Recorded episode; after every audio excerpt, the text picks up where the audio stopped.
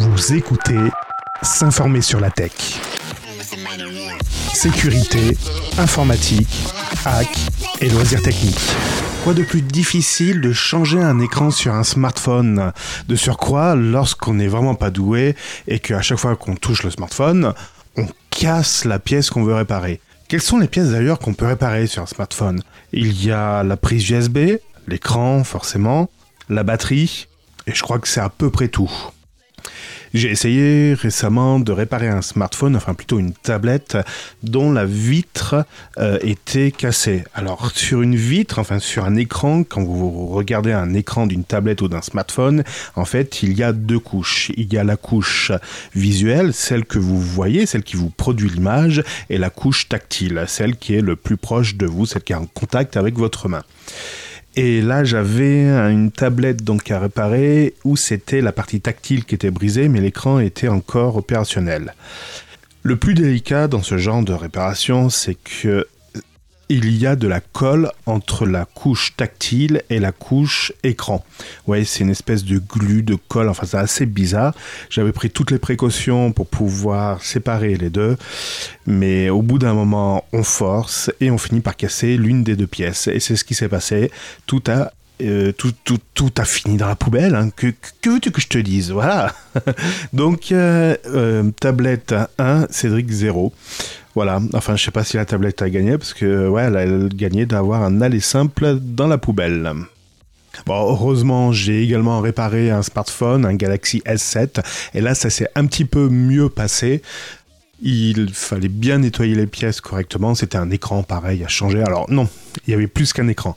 Il y avait un écran et les Galaxy S7, leur coque arrière est également une espèce de vitre. Donc j'avais les deux à changer, hein, et l'écran et la vitre. Euh, je me suis rendu compte que la batterie était HS et que le port USB n'en voulait plus aussi. Donc euh, j'ai commencé à changer la vitre. J'ai pas encore changé la coque arrière parce que j'en avais plus. Et de batterie et de port USB, ben j'en avais pas. Donc il faut que je commande. Et vu que je veux pas laisser un bras dans l'achat de ce genre de matériel, j'ai laissé tomber Amazon et je suis parti chez un autre commerçant, mais là, les délais sont un peu plus longs. Donc on verra après Noël ce que ça donne. Je me suis acheté un oxymètre à mettre au doigt. Et euh, l'avantage de cet oxymètre, c'est qu'il n'a pas coûté cher. Hein. Concrètement, il a coûté moins de 5 euros. Euh, malheureusement, malgré qu'il soit de fabrication allemande, il a quelques défauts, et notamment pas des moindres. Les câbles qui sont situés entre le circuit électronique et l'alimentation, donc les piles, euh, est un peu court. Et donc à force de le, manipuler, eh ben, les câbles finissent par céder. Donc j'ai dû faire quelques rallonges, voilà, mais c'est reparti pour un tour, et je fais mes mesures de oxymètre. Je oxyméteur, je oxymétrie mais mon, mon corps, voilà. Donc en même temps, ça me donne la pulsation. Je saisis tout ça sur une petite euh, base de données, enfin dans un tableau, hein, concrètement dans une table. On va arrêter de... Hein, ouais, on va arrêter, c'est ça. Et, euh, et donc euh, après, eh ben, après, après ben, je ferai un petit graphe pour savoir euh, ben, comment je suis excité euh, dans la journée, comment je suis énervé et comment va mon oxygène. Alors pour information, a priori, d'après ce que j'ai compris, lorsque tout va bien, l'oxygène se trouve entre 96 et 100. Alors c'est des, des pourcentages. Non, mon sang ne, se transforme pas en oxygène. Je ne sais pas sur quel taux ça se calcule, mais voilà, il faut que ce soit entre 96, 97 et 100%. Et euh, par contre, il ne faut pas que ça descende en, dessous de 90. Si ça descend en dessous de 90, ça veut dire que le corps commence à lutter sur je sais pas quoi et que c'est très mauvais signe. voilà. je vais peut-être mourir. Non, bah non, bah non, bah non, parce que c'est toujours au-dessus de 90%. Et au niveau du pouls, bah, ça me permet de connaître le nombre de battements par minute, savoir si je suis excité ou pas. Donc euh, tout va bien, je suis entre 70 et 80, suivant si j'ai monté les escaliers ou pas. Euh, j'en parle à mon médecin, hein? Vous êtes bien sur le podcast à s'informer sur la tech. Je m'appelle Cédric et je suis technicien. Et maintenant, on va parler de mon projet de do it yourself et euh, de domotique. Je m'étais équipé euh, il y a un petit moment de ça de capteurs Xiaomi avec la passerelle Xiaomi. Et euh, je voulais une solution qui soit décentralisée, qui évite d'avoir une passerelle vers Internet pour consulter des valeurs. Je voulais que ce soit domotisé en interne, donc me débarrasser de cette Ce que j'avais vu, c'est que les capteurs euh, s'appuyaient sur un protocole qui était du euh, Zigbee. et que ce protocole-là, je pouvais normalement euh, intercepter les trams ou pouvoir envoyer des commandes sur les actionneurs grâce à une passerelle XB ou Zigbee. XB étant le pendant ouvert de Zigbee, alors que Zigbee est aussi un protocole ouvert. Là, j'ai pas encore tout compris.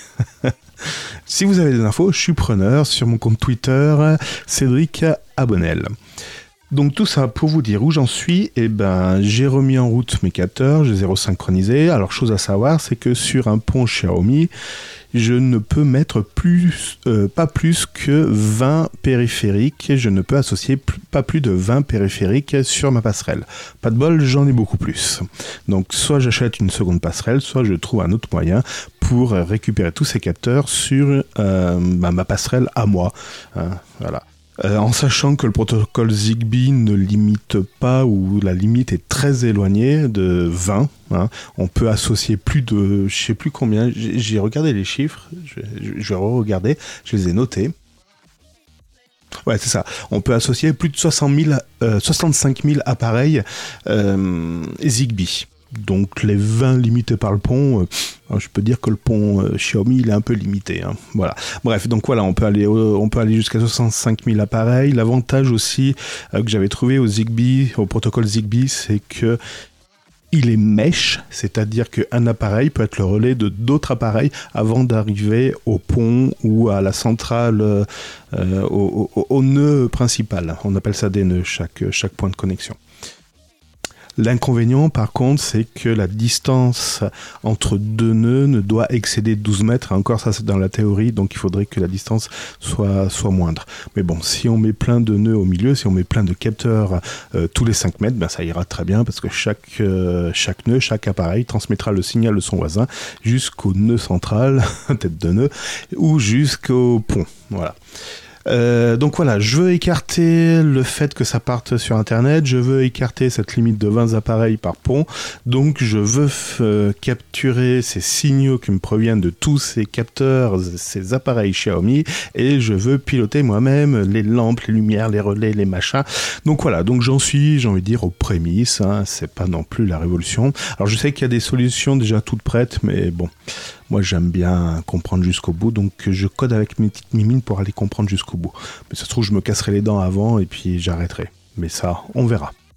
En parlant de casser les dents, je m'en suis cassé une là ce week-end sur des petits ESP 8266 qui sont des programmateurs, euh, pas des programmateurs, n'importe quoi, des microcontrôleurs, donc des zones mémoire qu'on peut programmer avec des entrées et des sorties.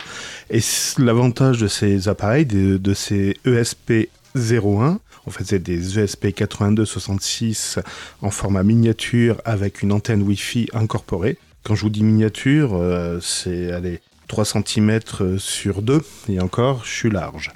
Et l'avantage, donc, c'est que c'est tout petit et on peut l'incorporer euh, dans un autre euh, appareil.